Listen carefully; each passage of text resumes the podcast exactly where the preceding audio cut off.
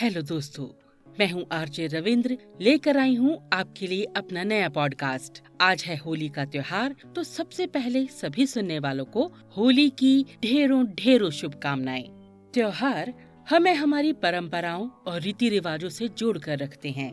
इसीलिए इन त्योहारों का भी अपना ही एक अलग मज़ा है। होली भी इन्हीं में से एक है, जो सभी गिले शिकवों को भुलाकर मन में प्रेम, उत्साह और उमंग भरती है।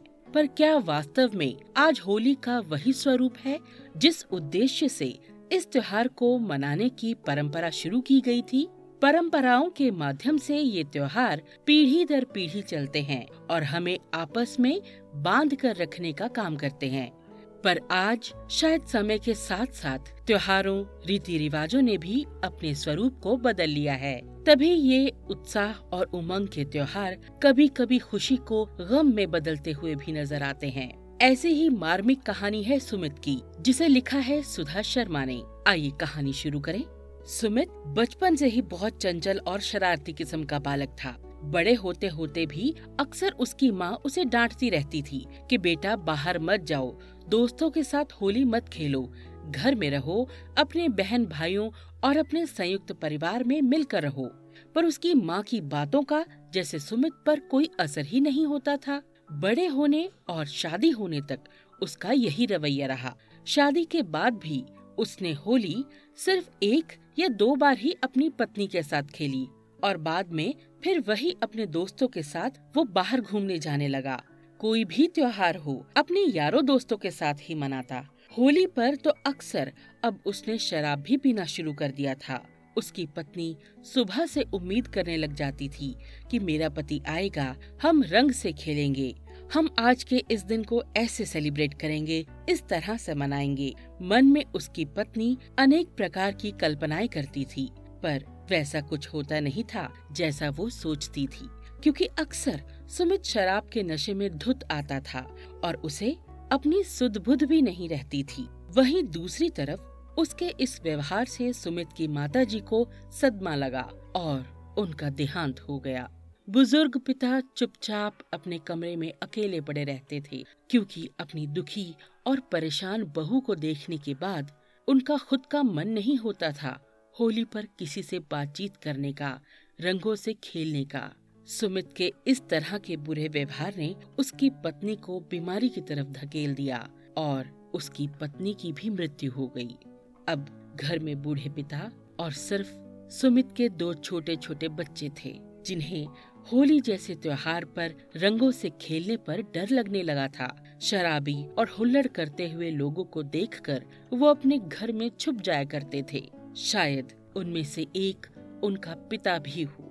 पर आज पहली बार सुमित का होली पर घर से बाहर जाने का मन नहीं हुआ।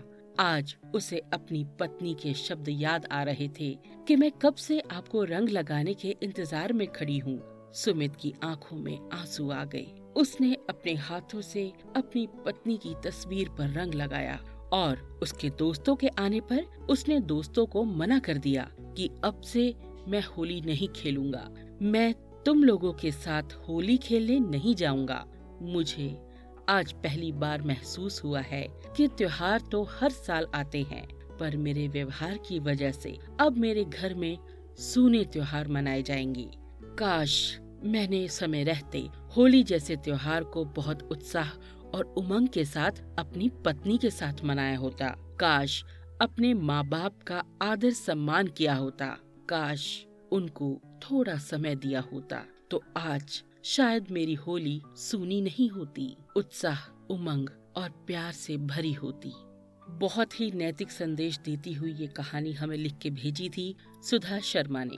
तो देखा आपने दोस्तों, अगर हम महत्वपूर्ण मौकों पर अपने परिवार को नजरअंदाज करते हैं तो उसका नतीजा क्या हो सकता है? मुझे पता है, आप ये गलती नहीं करते होंगे। और अगर करते हैं तो वक्त है। अब भी संभलने का। सारा दिन भले ही दोस्तों के साथ मस्ती में बिताया हो किसी ने, पर सुकून तो रात को अपने घर आकर ही मिलता है। तो इस सुकून को बरकरार रखिए, हर त्योहार को जोश, उमंग, खुशी, प्यार के साथ, आदर, सत्कार के साथ मनाइए। दोस्त भी साथ रखिए, लेकिन परिवार को भूलिए नहीं। मैं उम्मीद करती हूँ कि आज की कहानी आपको पसंद आई होगी इस विषय को लेकर आपके अनुभव, आपके विचार आप मुझे भेज सकते हैं मेरे ईमेल पर R J dot Ravinder Kaur at Gmail dot com पर। आप मुझे फॉलो भी कर सकते हैं। Facebook page R J dot Ravinder Kaur Instagram पर आप मुझे फॉलो कर सकते हैं। Hashtag Ravinder Kaur at nine five four पर।